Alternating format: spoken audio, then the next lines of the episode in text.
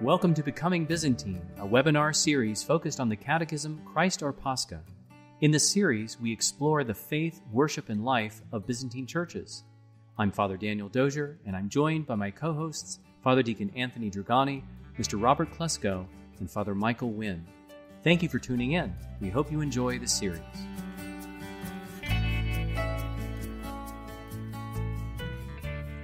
Hello, everyone, and welcome to our Becoming Byzantine webinar.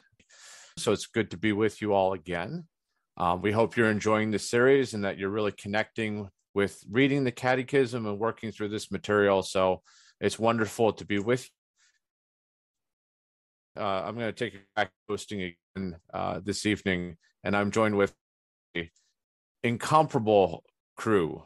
Um, the ever wonderful uh, Father Daniel Dozier, uh, pastor extraordinaire and uh, author of uh, the 20 Answers on Eastern Catholicism, published by Catholic Answers. So good to see you, Father Daniel. How have you been? I've been doing well. And nice to see you as well. Yeah. Uh, and uh, along with Father Deacon, it's always good to get the trio together. So. Absolutely. Absolutely. and always good to be with Father Deacon Anthony Dragani again. Good evening. Father Deacon. Evening, How are Robert. you? Fantastic. Happy to be Good. back with you guys. Absolutely, and of course, uh, Father Deacon Anthony is a deacon. A uh, has his doctorate in theology, and the very very helpful website uh, east2west.org. That's east and the number two, so E A S T, the number two W E S T dot org. Um, it's a great great website for kind of getting into a lot of the topics we're discussing, getting into Byzantine theology in general, uh, parsing out the similarities and differences between East and West. It's a website back to. So it's a great, great service to the church. Thanks to Father Father Deacon Anthony. Um, we're missing tonight our algorithm expert, uh, Bianca, but we will soldier along anyway, and we will muddle through um, so we'll do the best we can. Um, for those of you who have forgotten, my name is Robert Klesko. Um, I am a uh, deacon candidate for the Archieparchy of Pittsburgh, uh, father of six, and uh, I'm just uh, tickled to be part of this crew. It's just been a wonderful uh, way to engage my own kind of formation, my own uh, kind of uh, theo- theological dive into the East in a deeper respect. So it's it's great to be with everybody again. Uh, this series is put on by Vineyard of the Lord Catholic Ministries and co-sponsored by the Byzantine Catholic Eparchy of Phoenix. So we're thankful for those organizations to help us put this educational series and of course, we rely on our audience. Um, this is a pre record, so we don't have an audience this evening, um, but certainly we're going to put this online and people are going to watch um, and uh, engage with us. Uh, please do remember that this is a ministry, and because it is a ministry, um, and between the three of us, we are relatively, we're, we're poor workers in the Lord's vineyard.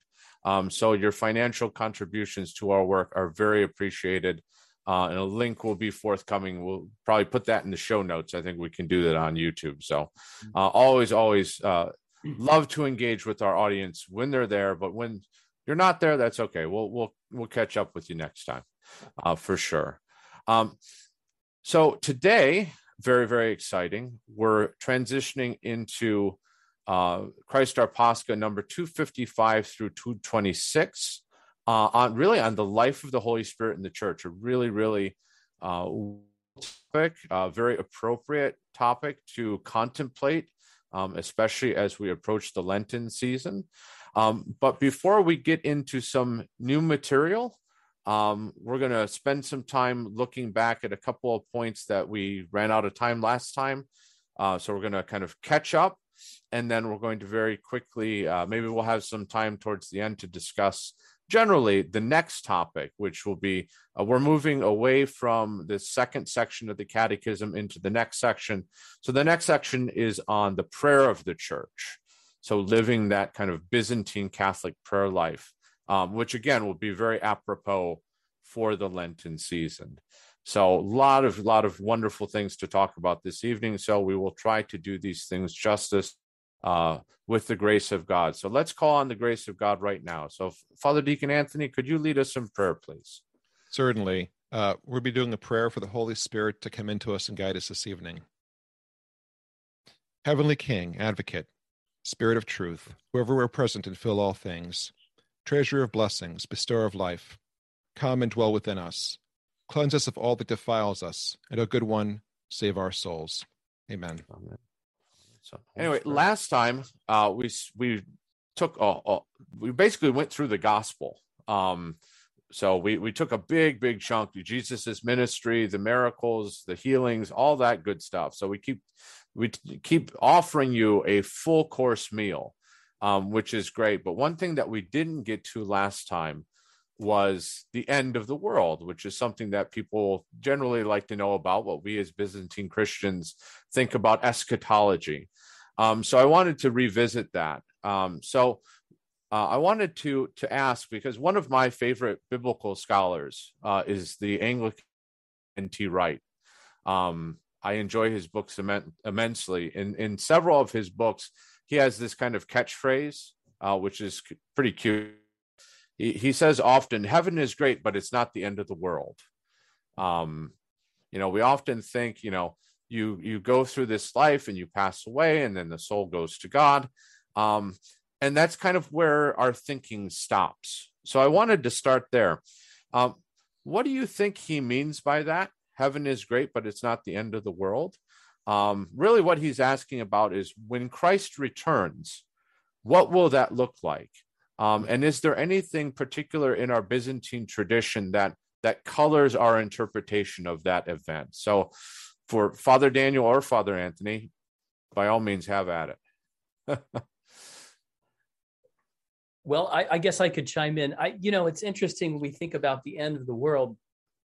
I, I like to think about it uh, in, in terms of the, the Greek term telos, right? Uh, the the end of the world. What is the what does that mean? Not just in terms of like the end of a of a, a story that unfolds chronologically and comes to a certain conclusion, but in, in terms of you know what is it intended to be? What is how does it achieve its its full realization uh, its full purpose? And that i think really is answered by the phrase the kingdom of god.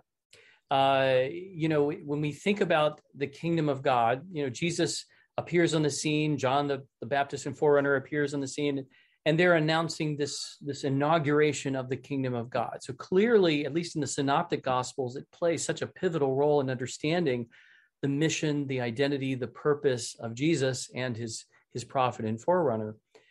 A very simple definition of the kingdom of God is that it is the holy reign of a holy God uh, in the midst of a holy people over a holy creation. Mm-hmm. Uh, you know, this, uh, what I call the Emmanuel principle, uh, really is at the heart of the, of the meaning of the kingdom of God, that it's God reigning in the midst of his people. And the important thing to think about when we think about the end of the world or its purpose, its goal, just as we hear Jesus say in the book of Revelation, I am the Alpha and the Omega. He's the beginning and the end.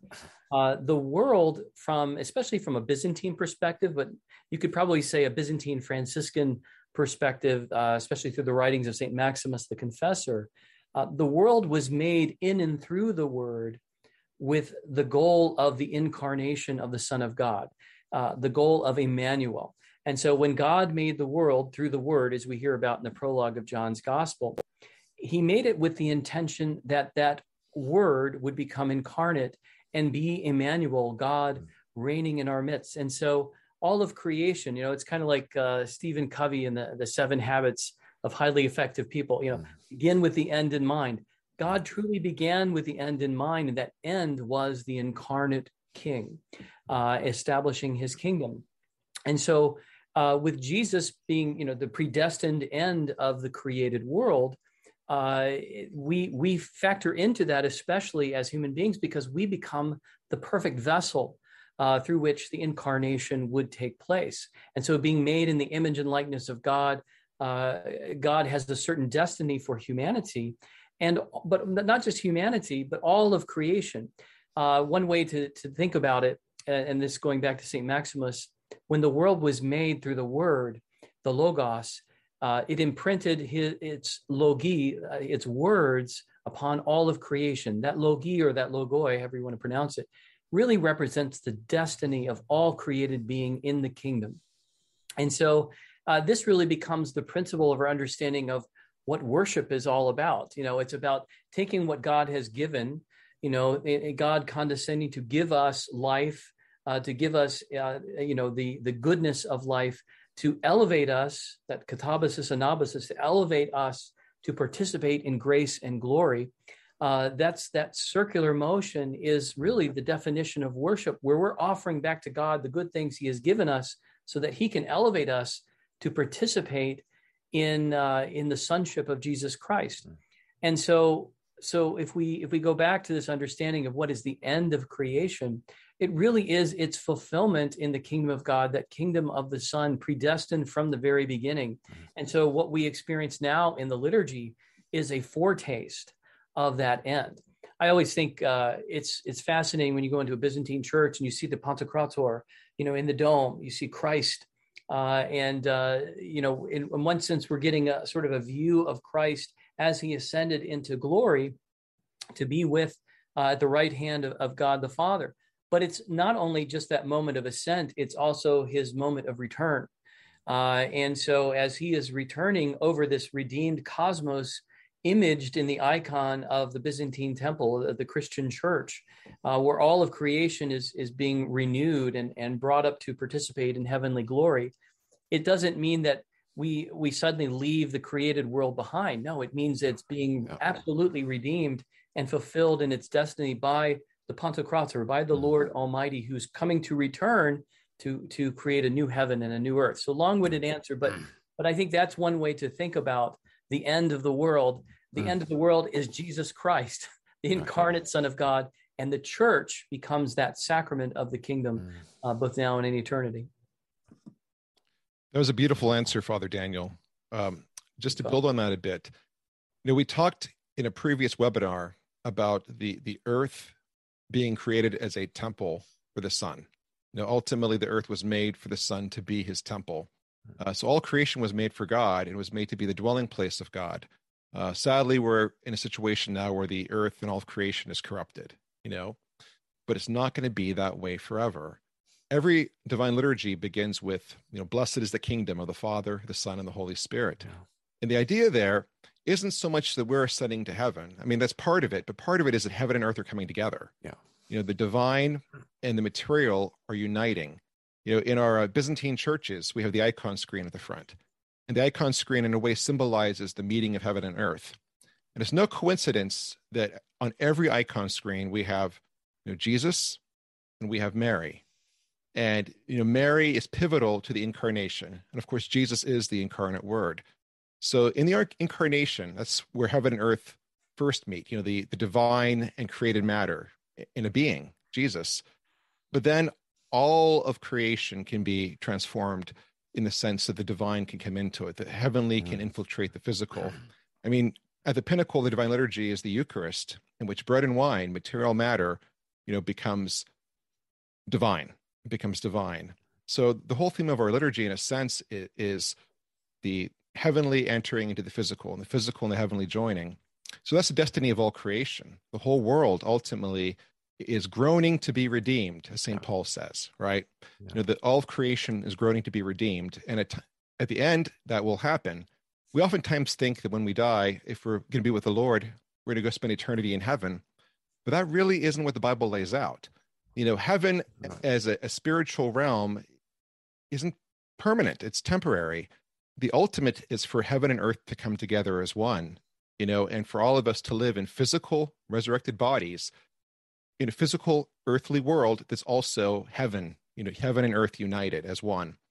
Um, you know j.r.r tolkien talks about this this beautiful image of creation being redeemed and he he refers to it like this and i think this is so beautiful. He refers to it as everything sad coming untrue everything sad coming untrue. When that happens all of creation will be redeemed and the world will be as it was always meant to be ultimately a temple to the lord. Yeah, and you know, I I, I love the way you've, you've placed you put that. Two two things come to mind when you said that. First, when people come in and they see that iconostasis, the, the question I'm sure we all get asked is, why is there a big wall there separating the uh, the altar from the nave. And to your point, uh, Father Deacon, it's it's not separating; it's uniting. It's it's meant to signify the incarnation. Um, yeah. You know, the Son of God bringing heaven and earth together in Himself. And I think that's that's the best answer that that uh, that we can offer to people. It's not a wall of separation, and and in, I think that's also signified by the doors. You know, there's access. Yes. Yeah. From from heaven to earth and from earth into heaven, you know, all that's happening in in the liturgy. one of the big themes, one of the big themes in the liturgy is entrance, right? Mm. You know, right. there's the little entrance with the gospel book. You know, then there's the great entrance with the gifts. Um, but really, the whole liturgy is about heaven and earth entering one another Mm-hmm. And the fact that we have the doors is a way of almost like dramatically representing this theme of mm. entrance. Absolutely. Yes. No, and and I think I think this also speaks to the importance, and I know we'll get into this when we start talking about the prayer of the church with Father Michael Wynn and and others. You know, it's it's meant to be a participation in that glory. So our experience of worship should be different from going to the dentist office, uh, you know, from uh, from going to the shopping mall, uh, from going to see a band in concert. It, it needs to be something so distinctive, and it, it, it should be. And the liturgy is meant to lift up our hearts. Uh, and I and I think that's that speaks to the importance of what we're trying to um, uh, what we're trying to uh, you know emphasize, especially in our worship, is that the, the, the, worship becomes that means to participate in the glory of God. So we need to let all the glory radiate out in our in our yeah. music in our sacred art in our singing and and movement and participation. So anyway i don't want to yeah. go on but that, that, that i think is just really important. Absolutely. Beautiful beautiful answers. Um and really as you both were speaking um i guess it was dawning on me how important a catechetical point this is. Because i think we still live in a culture that gets eschatology completely wrong. Um, there's still this overriding cultural image of destruction and annihilation and hopelessness, which is not the biblical vision at all. Um, and unfortunately, there are our fellow Christians who get this wrong.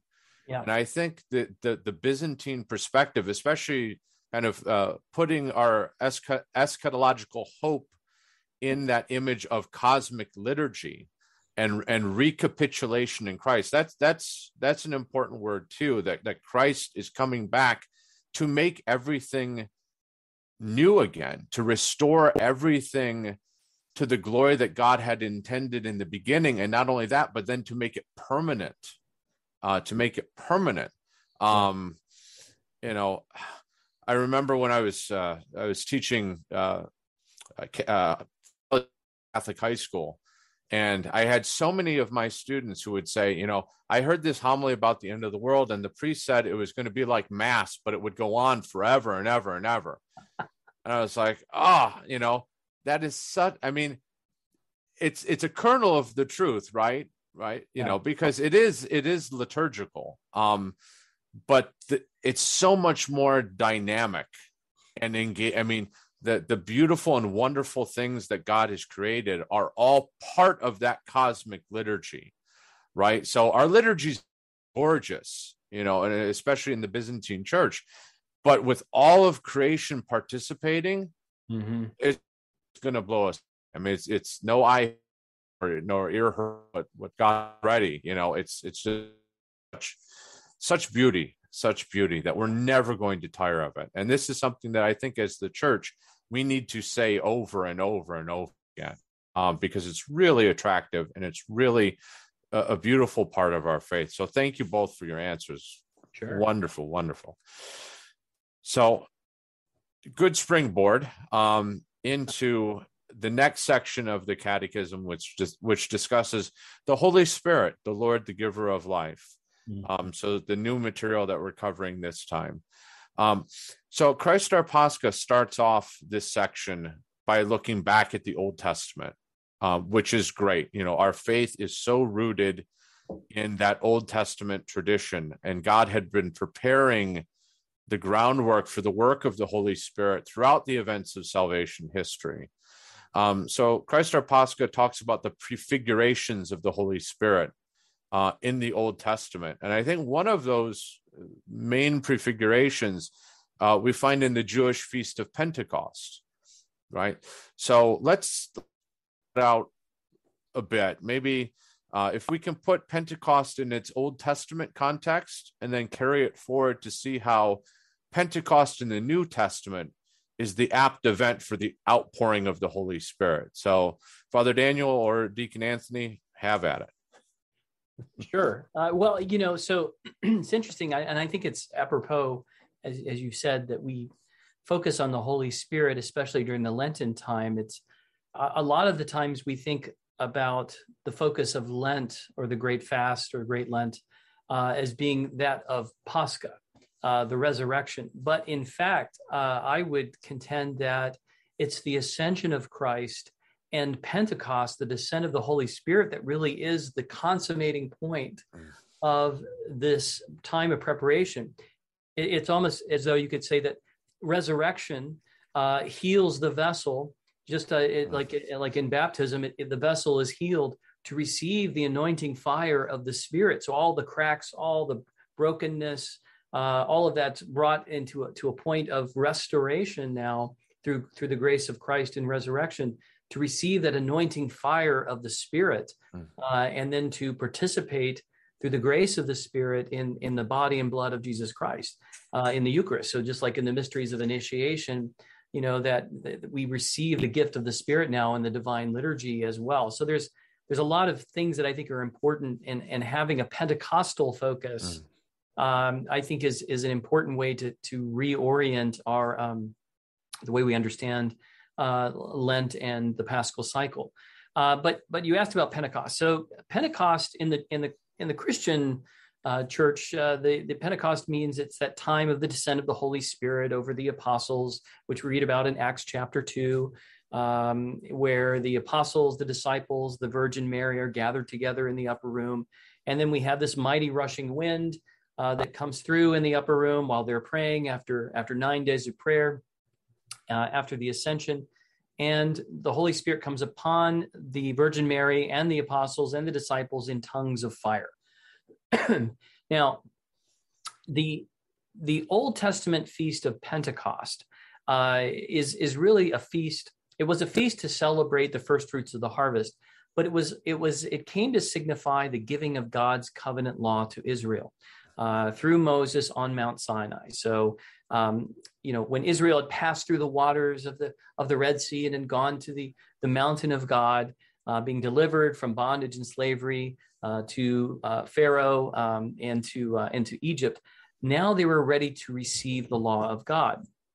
But when we we think about like all the different connecting points to that particular moment and to Pentecost, we really have to kind of think about the Spirit of God at the very beginning of creation. So we think about all the different signs and how it all comes together in this imagery, both in Exodus as well as in the book of Acts. Uh, we, we kind of have to pay attention to some of these Old Testament types. So, first of all, uh, we have the imagery of the wind of God in Genesis 1, you know, where we have God's breath, his wind is hovering over the waters of chaos. Uh, the world is formless and void, and now the wind of God the breath of God, if you will, is uh, is over the waters and is going to bring order uh, and and life to God's creation. This is uh, the way the Spirit of God, working along with the Word, the Father is going to create this cosmic temple that Father Deacon Anthony alluded to. So the Spirit appears first as a as a wind of God. Then it's also the divine breath, and this is where we have the creation of Adam. Adam created from the earth, kind of like a tree of sorts coming forth from the earth and God breathing the breath of life, his spirit into uh, into man, uh, man being made and established as the image and likeness of God, and the Sabbath being that day of God's divine enthronement over this cosmic temple where Adam and Eve will serve uh, as priests, prophets, kings, and queens, sons and daughters in this temple that God is going to establish. The breath of God is going to give life and grace to endow us with the uh, the ability to exercise co-regency with God, to be to reign with God uh, in uh, in the Spirit. Another image from the Old Testament is uh, is the all-consuming fire, and that's that that imagery of fire is very important. It even goes back to the time immediately after the fall. Uh, we know that Adam and Eve being banished from the garden, we have the cherubic angel with the fiery sword blocking access to paradise. Well, uh, that that was also the place uh, of what are called the gate liturgies, where liturgies and sacrifices were offered uh, there at the gate, at the entryway to paradise, uh, so that uh, you know they could see the mountain of God. They were there at the very entrance uh, to that gate of paradise, blocked by the cherubic angel uh, with the flaming sword, and they would offer sacrifices. Well, how did they know whether their sacrifices were accepted? Well, the rabbis speculate, and I think there's grounds for this, especially in light of, for instance, the the great liturgical battle between the prophet Elijah and the and the false mm. priests of Baal in First Kings that fire came down from heaven to consume the gifts and that's that's an early rabbinical tradition and that this happened at the gate to the entryway to paradise this all consuming fire consuming the gifts well this consuming fire is what indicated to Cain that his sacrifice was not accepted because there was no fire whereas Abel's was so the first battle was really a liturgical war between two brothers and uh, and the and the all-consuming fire consuming the gifts, uh, the epiclesis, if you will, the calling down of the Spirit upon the gifts, was the indication that the the sacrifice was acceptable to the Lord. Well, then we have the dove over the ark and the in the uh, the Noah and the ark that that whole account where you know that was seen by the fathers especially uh, as the sign of God's promise. Uh, to heal the land and to redeem the world and to begin again in a new creation. Then we have the Shekinah glory cloud, which was this fiery glory cloud that appeared uh, over top of, well, first of all, it's what led Israel out of Egypt and then led them through the Red Sea and then took them to the mountain where it uh, was basically inhabited the top of the mountain. Moses entered into this fiery glory cloud on top of the mountain. And then that same fiery glory cloud descended upon the Ark of the Covenant, the mercy seat. And so the tent of uh, the tent of the tabernacle became this portable liturgical mountain filled with the fiery presence of God uh, that would um, that would have successors in, for instance, the uh, uh, the uh, tent of David, and then the temple of Solomon, and then later on the the second temple. That fiery presence of God, the Shekinah glory cloud, uh, which which appeared and was a very fearsome thing to behold, actually departs the first temple. Ezekiel has a vision, sees it departing the temple before the Babylonians come in and destroy. Uh, destroy Jerusalem, destroy the holy city, and destroy the temple. But that was that was significant because it signified God's presence in His people. But it made the temples and the and the tabernacles uh, sort of an image of the incarnation uh, of Emmanuel, of God with us in the midst of his people. And then finally, we have the image also from the Exodus tradition of this idea of the finger of God. And all this is going to come together in Pentecost in just a second. So, the finger of God. There, there are a couple times the finger of God is mentioned. Uh, first, it's mentioned at the third plague of Egypt. It signifies the power and judgment of God, where you have uh, Aaron is instructed by Moses to strike the ground, and then the dust flies up. It becomes the gnats. And then, of course, the Pharaoh's magicians try to replicate this. They said, We can't. They said, What, what he has done is truly representing the finger of God, a sign of God's power over creation and judgment. But the finger of God appears again when God writes his law on the tablets of stone. So Moses is on Mount Sinai. God is giving his law for his people. He writes it on tablets of stone, signifying the hard heartedness of Israel. God is going to write his commandments, he's going to write his Torah, his law on that through his finger, through the finger of God.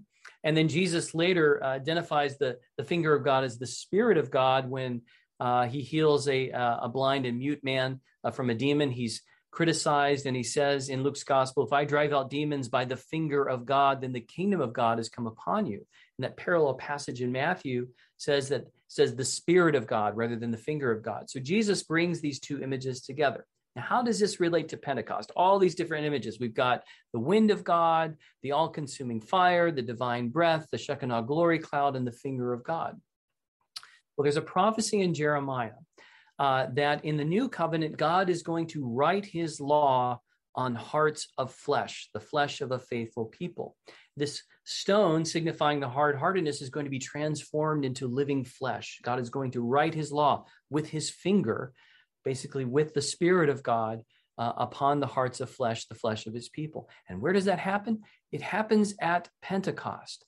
Pentecost, we have, uh, first of all, this mighty rushing wind. We have the tongues of fire appearing upon the Virgin Mary and the apostles and the disciples in the upper room.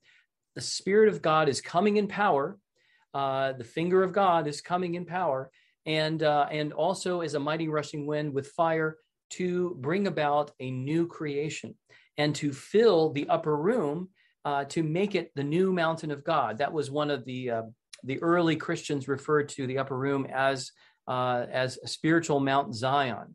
And so here on Mount Zion, the Spirit of God was descending, a, a successor to Sinai, but now the Spirit of God is coming to write the law of God on the on hearts of flesh and to send them out to um, to actually create a whole new priesthood in a, in a whole new cosmic temple.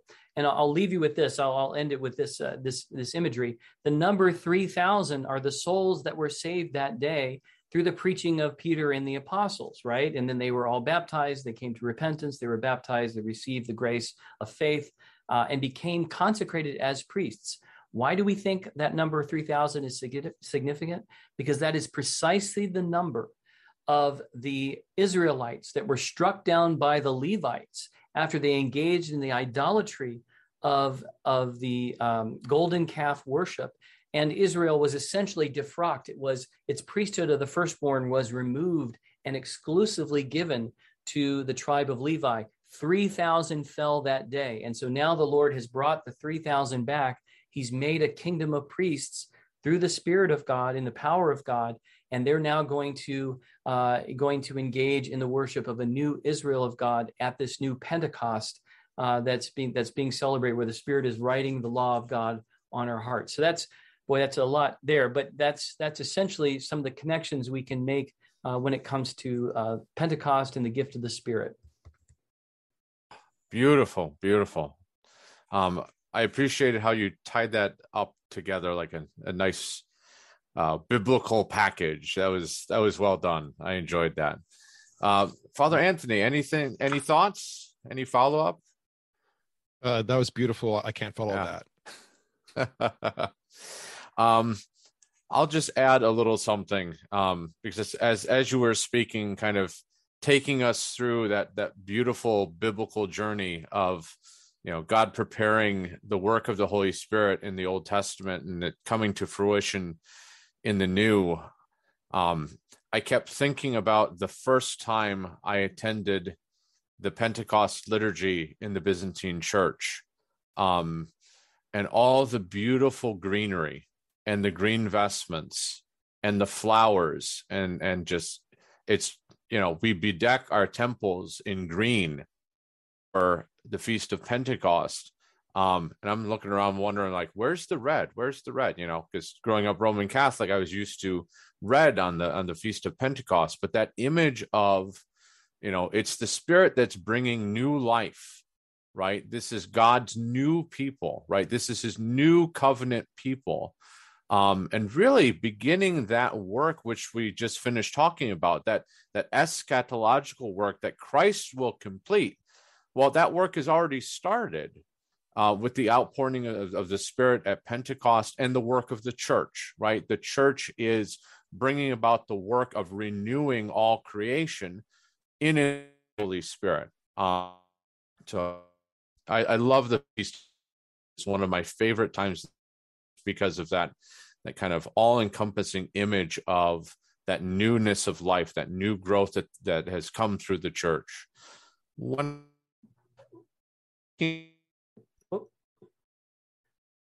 Robert, I think we're kind of uh, we're losing your audio there for just a second. Can you hear us? I. He's frozen on my screen. He's a little frozen on mine too. Darn internet. That's just the way it happens. Okay. Am I back? Am I back? Okay. Back. All right. What What was the last thing you heard? Um. Wow, wow, wow. That's what I heard. Oh, that's about that's... what I heard too. Yeah. I heard. Oh. That's okay. I'll go ahead and was... cut it out. You know, you uh, maybe I'll maybe I'll interject something if that's okay. Yes. Yeah. Go ahead. Yeah. Yeah, yeah. Go you ahead. know, Robert, one of the things that I find interesting too is that this feast is oftentimes referred to as the birth of the church, the birthday of the church. And and I think if if we go back to the scriptures, if we look at Luke and Acts, Luke and Acts sort of form one sort of narrative unit, right? Uh, written by uh, Luke the evangelist. And there's certain parallelism, parallelism that's being uh, made here between the Annunciation, the mystery of the Annunciation, the overshadowing of the Virgin Mary by the Holy Spirit, conceiving in her womb uh, our Lord Jesus Christ. That's the moment of the incarnation, something we'll celebrate here March 25th. Uh, so, so, so relatively soon. That that same uh, overshadowing occurs of the Virgin Mary in the upper room and over the apostles and at that moment what is what is conceived the mystical body of christ the church uh, by the same power of the holy spirit uh, and so I, I, happen to like icons and in our parish we have one um, that that have the virgin mary there in the upper room because i think mm. i think we, we're kind of missing that connection that luke uh, certainly makes um, with the Virgin Mary being with the apostles and the over interceding and praying and the Holy Spirit coming upon the church uh, in uh, to, to form them to be truly what we read about in Revelation 12. Uh, you know, her spiritual offspring, those who keep the commandments of God. Mm-hmm. you know, she is the woman crowned with 12 stars and uh, she is the, the the mother of the ruler of the of the nations, and these are now her offspring. So it's it's a beautiful parallel that I think is uh, it says a lot about what Pentecost is and the role of the Virgin Mary in interceding for us and praying for us for the Holy Spirit. Uh, Wonderful. Very good point. Very good point. Absolutely. All right. Um, man, we've we've swept through Old Testament, New Testament. Let's let's focus down on the individual Catholic Christian. Um, you know, because we encounter the Holy Spirit in our daily lives. And sometimes it's it's easy to miss, right? It's easy to miss the the work of the Holy Spirit in our own lives. Um, so let's let's talk about our our daily lives and our prayer life um, and our really our, our spiritual walk with the Holy Spirit. So, Father Anthony, how do we encounter the Holy Spirit in our daily lives? Um, how can we open ourselves to the work of the Holy Spirit um, as we uh, journey through our own spiritual lives, and maybe uh, if there's any particular uh, Lenten focus we can we can spin on this, that'd be very very apropos as we're we're all preparing for Lent. Mm-hmm. Well, we've talked before how the goal of all human existence is theosis, to become like God. You know that, that God wants us to be filled with His own supernatural life and to become like Him. Uh, that's the goal, the ultimate goal for all human beings. Uh, but that's something we can never accomplish on our own. So the Holy Spirit, you know, comes to us, you know, and and offers to help us. You know, the Holy Spirit is there to help shape us to become more and more godlike, to progress in theosis. Um, and you know, we experience this in many ways. Of course, in the sacraments of the church. You know, it in our Byzantine tradition, we especially emphasize that all of the sacraments come to us through the Holy Spirit. Um, that's a big thing. But on a more personal basis, the Holy Spirit is always there, inviting us into a deeper relationship and wanting to work with us, uh, to shape us. But we have to cooperate. So there's this principle called synergy, you know, synergia, that we have the opportunity uh, to be vessels that the Holy Spirit works through and shapes. But we have to open ourselves up to that. Uh, I know in my own life, in my own ministry, I've learned that if I'm willing to cooperate with the Holy Spirit, I can accomplish things I never thought I could. Um, but the key thing is I have to get myself out of the way. You know, I have to get my own ego out of the equation, my own wants, my own desires. And when I do that, uh, the Holy Spirit can oftentimes, you know, take charge in a sense and, accomplish things I could never do on my own. But that really applies to everything we do in life. You know, our entire walk through life, we can go our way or we can walk with God and we can walk with the Holy Spirit guiding us and filling us. And that really is the goal. And the Holy Spirit also uh, will give us gifts. If there are things we're trying to accomplish in life, things we're trying to accomplish for our mission in the church, for the glory of God, the Holy Spirit will often give us the gifts we need to be able to do that. Um, that's why, for example, you know, St. Paul says in his letter to the Corinthians that there is one spirit, and there are many gifts. And that's why in our prayer, when we said earlier today, we talk about the Holy Spirit as the treasury of blessings. There are all these gifts that, that are there, but we have to be willing to cooperate to receive them. Uh, speaking from a personal level, in my own life, I've struggled since I was a child with severe crippling anxiety. Uh, when I was a little boy, making a phone call terrified me. And I've struggled with it my entire life. The fact that I'm able to get on and, and do these webinars, right? I'm able to preach in a church, to, to me, that feels near miraculous. And that's me being open to the Holy Spirit and getting my own ego out of the way. It's, that's cooperation, that's synergy. Yeah. Wonderful. Um, resonates a lot with me too. That line, get, getting out of the way and allowing the Holy Spirit in. Um, I know in my own life, and even even recently, you know, we can we make plans and we try to do good, right? We're we're trying to serve the Lord, and when we try to do, you know, come up with our own path, right? Um, you know, if you want to make plans, right? And he he does, you know. Um, but I've found, especially like, I mean, th- this whole podcast experience that we've been doing, um, this webinar series, um, not my idea. Didn't come up with it. Um, came out of nowhere, but it's been such a tremendous blessing to my life to participate in this. Um, and that's me getting out of the way and letting the Holy Spirit do the driving um, that can be tough. That can be tough. And that's you know that overcoming our own kind of self-will that's a big part of the the journey of the great fast right? Um so that's that's definitely um becoming that synergy becoming more docile to the holy spirit in our lives. Wonderful. All right. Um the next segment in the catechism especially uh paragraph 271 272 um, talks about the church um, and you know the the kind of that Pentecost experience as being the birthday of the church, with Father Daniel talked about. Uh, but the Catechism uses a particular phrase that the church is an icon of the Holy Trinity. It's a beautiful, beautiful image for the church, but it's also very difficult to understand sometimes. How is the church an icon of the Holy Trinity because oftentimes our own communities, our own church can look like a pretty messy place. So what does that mean that the church is an icon of the Holy Trinity? How how can we understand that? So Father Daniel or Father Anthony?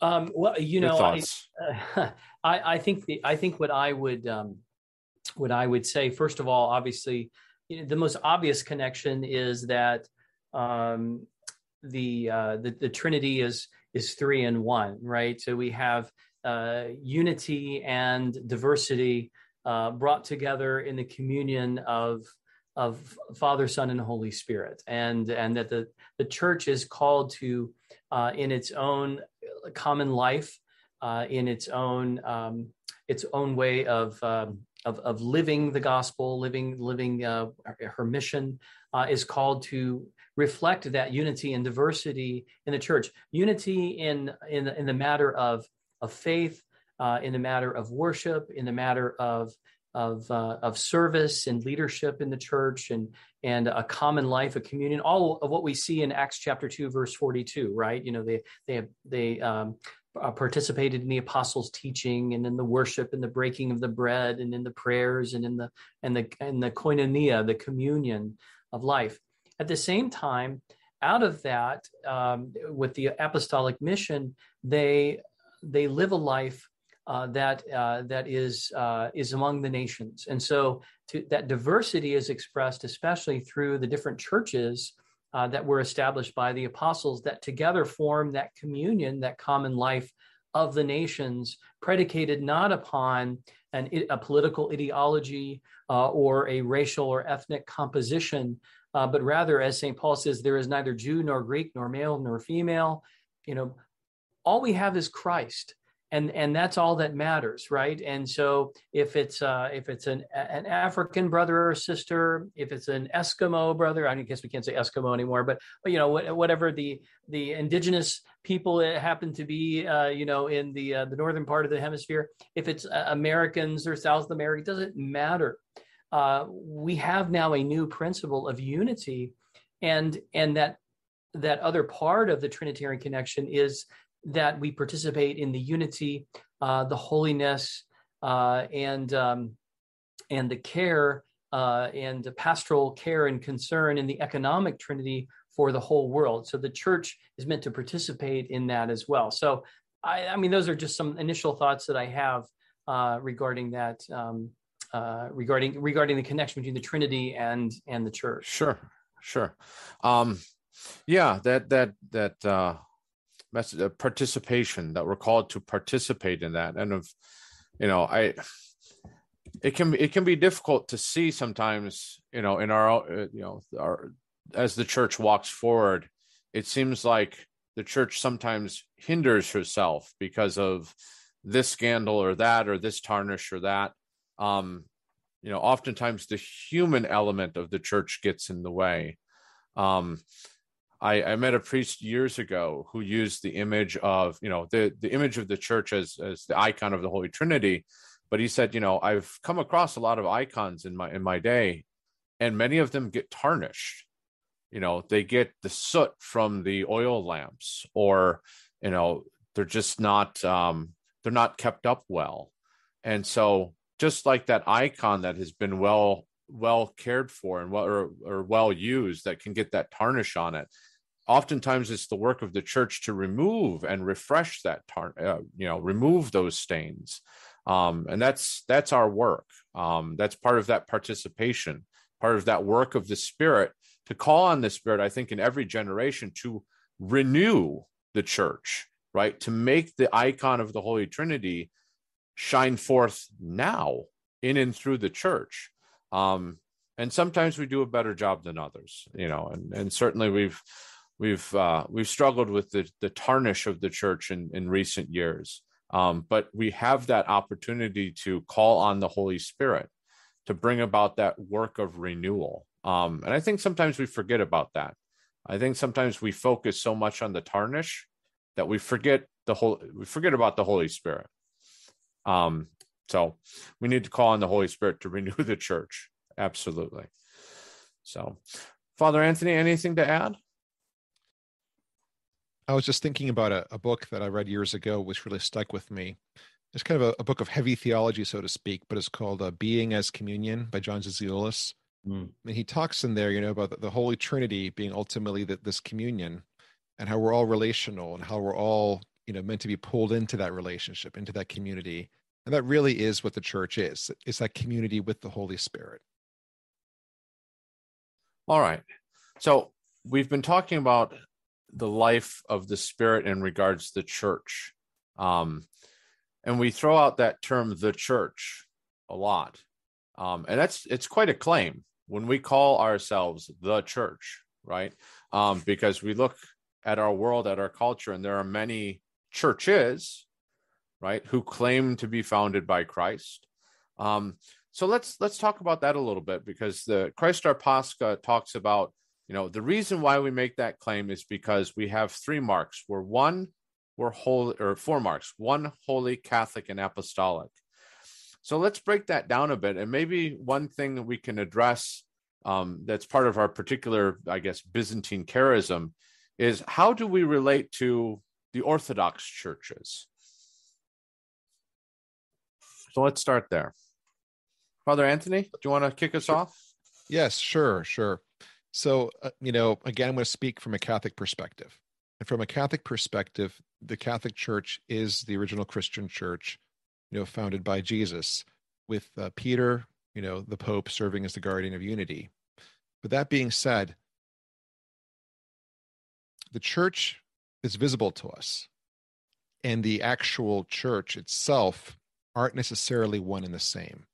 Uh, there are elements of the church that extend outside its visible boundaries you know and the fact that you know the orthodox churches have the same eucharist they have the same you know seven sacraments um, they are connected to us. They are a part of the church, even if they're not part of the, the visible structure that we identify as the church. And there are elements also, of course, in uh, Protestant denominations. Uh, baptism is an entrance into the church. So they're also united with us in some way. So, on one hand, we identify the church that Jesus founded as being the Catholic Church, but we recognize that there are elements of it outside the visible boundaries. Father Daniel, anything to add? No, I, I mean, I think that's uh, that's a, that's a fair way to express, you know, our our relationship with the Orthodox, most especially, is that um, is uh, you know the relationship of, of, sister churches, you know, where we have this common life. Um, you know, I, I I tend to think of the Great Schism as not so great uh, as as it uh, not not just because it wasn't a good thing to happen, but because I, I don't I don't think the division is as deep as uh, some might like it to be, uh, or uh, want to almost perpetuate. Um, and so you know these are churches. We are we have a common life, a common tradition, a common teaching magisterium as well. Um, but there are differences that come up, especially where uh, you know there is a desire to sort of stand out in opposition and define themselves, uh, define ourselves in opposition to each other. Where we have that happening is uh, is really tragic, and um, and I I don't I don't think it's I don't think Christ can be found in in these kinds of polemical um, definitions and, and, ways of defining ourselves. More often than not, in um, sort of calm dialogue and discussion, even where there's points of disagreement, there's still charity uh, uh, that, that, undergirds those discussions and a, a, heartfelt desire to pursue the truth and true fraternity among our churches. So I think, uh, you know, I tend to rely more on the um, on the di- official dialogues uh, to kind of guide the conversation than the unofficial dialogues, especially like on social media. you know, that that tends to be uh, where where we see a lot of division and and the last thing I would say is, you know, the important thing about about our division is, you know, we've all inherited a history that none of us created. None of us created this division, but but we do have an option and a, and a choice to go forward. How we will pursue whatever our history is, how we pursue unity, which is the will of Christ going forward. This is this is why we need to get to know one another, pray for one another, and dialogue with one another. So that's that's the only thing I would say. Uh, uh, yeah. Great point, Father. You know, the, the schism between Orthodox and Catholics isn't nearly as deep as is often made out to be. Um, but I've said this before the internet is the stronghold of the schism. Yes. It's the place where the schism is the most real yeah. and the strongest, the internet, especially social media. But when you actually get into the real world and interact with real life Orthodox, uh, more often than not, experiences are more, much more positive. Yes. Yeah. I absolutely agree. Um, and I've, I've, I know you, you, you two have experienced this as well, and and this touches on something else that I guess is unique about our ecclesiology. Um, we have an emphasis on kind of that local level of ecclesial communion. Um, and mm-hmm. I think, at, at, least I've experienced it in my, my own local community among the various Orthodox churches that are here. Um, we have wonderful conversations. We have, um, you know, kind of that hospitality between the parishes. They come to our food festival. We go to the, to theirs. Um, we attend common events together. Um, there's no trouble praying together. I mean, it's like we click on so many different levels. So maybe let's spend a couple of minutes talking about kind of that particular emphasis of of the local level of ecclesial communion and how we live that out in the spirit. I, I think, well, yes, I think the, um, you know, there was this great Ratzinger Kasper debate about the primacy of universal, the universal church versus the local church. I, I, think the answer is sort of a both and kind of kind of thing. I mean, certainly, you know, we are the church sojourning in Phoenix or in Philadelphia or you know even in in Alabama. You know, it's the it's the church sojourning there. We we have this sense of of place related to the church, but that that the church also connects to a broader communion. Again, you know, it's not. We're not meant to be national churches. We're not meant to be. Uh, we're meant to be a, a church of the nations, not national churches. And so, so the local church is that manifestation or expression of the, the, the common life of the body of Christ. All those Catholic elements are part of our of our life as a church. So, you know, the celebrate centrality of the Eucharist, uh, all the things in Acts chapter two, verse forty-two that we that we talk about. You know, apostolic faith, worship, leadership, common life. Um, but our our attentions are oftentimes drawn away from the local church, and this I think is part of the problem of the media. And I encounter this all the time. You know, where people's attentions are on well you know what did the pope say on a plane or uh, you know who's who's arguing with whom and who's separated from whom in uh, in the different orthodox jurisdictions. And and i look at that and i say well does that affect any of my life in the local church of my eparchy and in my parish? And the answer is quite frankly no. I mean the only thing that would change once we we get a new pope uh, which we in, inevitably will have a new pope is the name that i commemorate.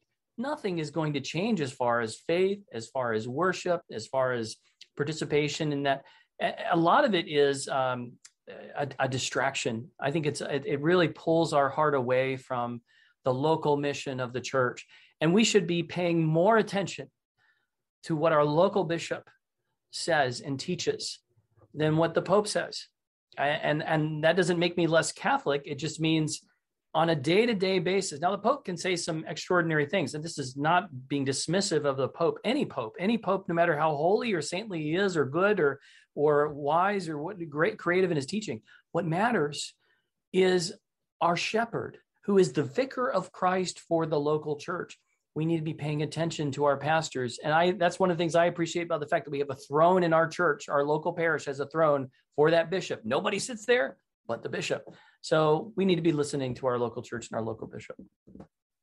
Just to jump in on that really quickly, um, you know what you said, Father Daniel, about you know, looking at our local church, right, not being so fixated on what's going on in Rome, I think is is very important. Uh, but it's also spiritually healthy. I think, uh, you know, our spiritual life is nourished by the local community much more so than it is by you know uh, bureaucrats in Rome or wherever. Uh, you know, years ago, a fellow contacted me who was about ready to leave Catholicism. He was about ready to go. And I asked him what the problem was. And I asked him about his local parish. He said, Oh, my, my local parish that I belong to is wonderful. We have a beautiful liturgy, great pastor, uh, you know, this very active parish, a lot of opportunities to grow in faith. I, I absolutely love it there. But I'm ready to leave Catholicism. Like, well, why? Well, you know, so and so on the internet says this. And it turns out he was spending a lot of time uh, reading Catholic media outlets that tend to dwell on the negative, not, not EWTN, but there are certain outlets that dwell heavily on the negative. You know what I'm talking about. And uh, there are certain podcasters who tend to just, you know, wallow in the worst news about the church and interpret everything in the worst way possible. He was watching those people, reading those outlets, and it was it was destroying him spiritually.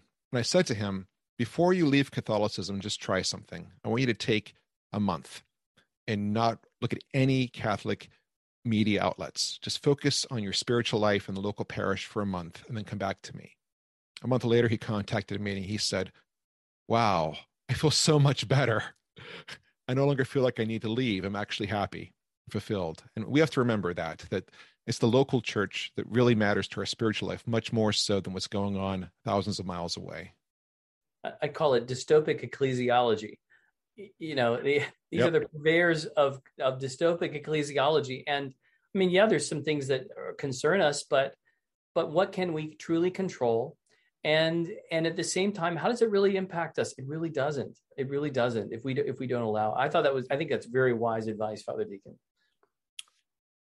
I agree, and I think it's especially uh, pointed as we approach the Great Fast, um, because yeah, you can get you can become a glutton on social media and just consume all that vitriol and all that kind of the the polemics, and it is it's a real spiritual danger. It's a real spirit because you miss you miss that connection to your local community. You know, that was one thing I really appreciated about um, the par- uh, I think it's paragraph 290 in Christ Our Pascha, when it talks about the experience of the Eucharistic table at in the local church with the bishop and the faithful, right, as an exercise of Catholicity, right? We often hear that word Catholic and we think, okay, I know that means universal. And our minds immediately think Pope in Rome, right? We immediately think big picture. But really, what that means is the local community gathered around the bishop at the table of the Lord is an exercise in our Catholicity. We we miss that. It's so easy to gloss over, but so so important to recapture. Very good. All right, and as always, we are quickly running out of time. Um, that means we're having good conversation, um, which is a wonderful, wonderful thing. So the last portion that we're supposed to cover for this evening, Christ Our Pascha 301 to 308, um, is kind of a Pandora's box because it touches on what is the self-governing church, what is synodality. Of course, synodality is everything that we hear in the blogosphere about what's going on in precisely Rome, which we just said, well, we should pay a little less attention. Um, but I think it is important to maybe introduce that topic of synodality um, so that we can pick it up next time. So maybe let's start with maybe just a definition. Let's define what is synodality and maybe what synodality is not as we conclude our, our time together tonight. So, Father well, Daniel or Father Anthony? I'll begin with saying what synodality is not. It's not a free for all where the loudest voices get what they want. And unfortunately, I, I think in some you know sectors of Catholicism today, when they're talking about synods, they envision this free for all, where they walk away with with every uh, every dream of theirs fulfilled. That's not what it is. Uh, I'm Ukrainian Catholic, and my church is governed by a synod. And that really is a you know a traditional structure within Eastern Christianity. Uh, so we have a patriarch, and we have a synod of bishops and they come together and they make decisions and, and, they kind of steer the church they steer the church as a matter of fact this wonderful catechism we're reading you know Christ Our Pascha was produced by this synod it's a product of synodality at its best um, so the synod you know ultimately is hierarchical but it does take into account you know the general feeling and the beliefs and the what's important to the average layperson as well uh, but ultimately, the goal is for the synod to be open to the Holy Spirit and to be guided by the Lord uh, to lead us to truth and to strengthen the church. Yeah, the only thing I would add to that wonderful way of saying what the synod is not, and and also what the synod is, you know, the synod being um, uh, being sort of the natural state of the church. You know, the, uh, that it's an assembly, uh, it's it's a calling together uh, eh, but but what's important about that calling together is that it's it's a calling together by the word of God. And so there's a lot of talk about this idea of listening. You know, we need to listen uh, in the church, and absolutely, that's that's true. I think we do need to listen. But the first thing we need to listen to is the Word of God. The Word of God, you know, is what draws us together as a people. It is what informs our faith. Uh, it is the the word that that gives us that that grace of encounter with God and that participation in the divine life. Uh, that's where we need to start. And so uh, this idea of well, we need to listen to dissenting voices, kind of along the lines with that free for all, uh, where we kind of pile in whatever wishes we want into uh, and and and put it under the rubric of synodality.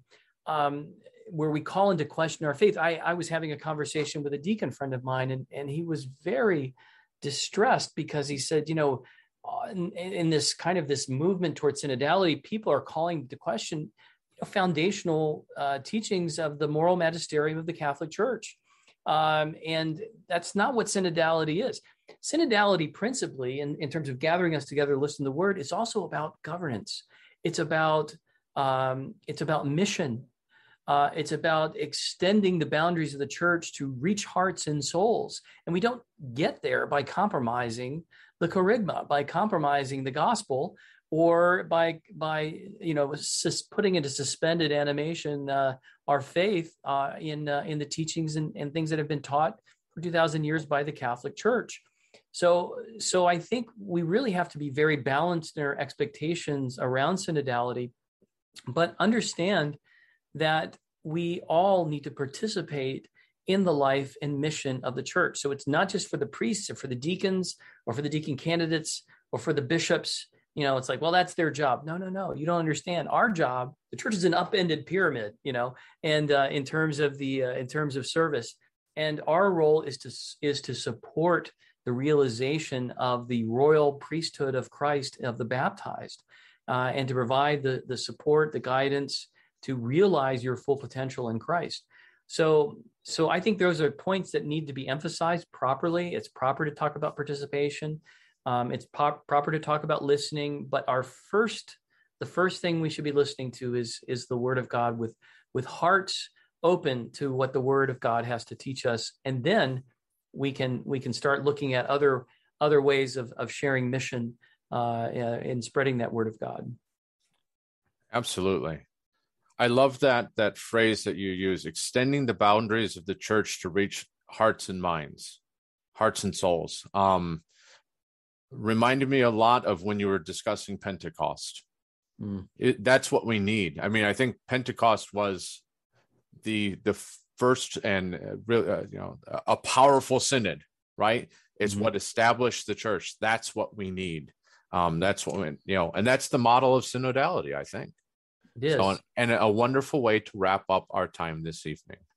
Um, come coming full circle uh, back to Pentecost. So, thank you everyone for for watching this webinar. Um, we'll be b- back with you next time with a uh, a full audience and audience participation and book giveaway.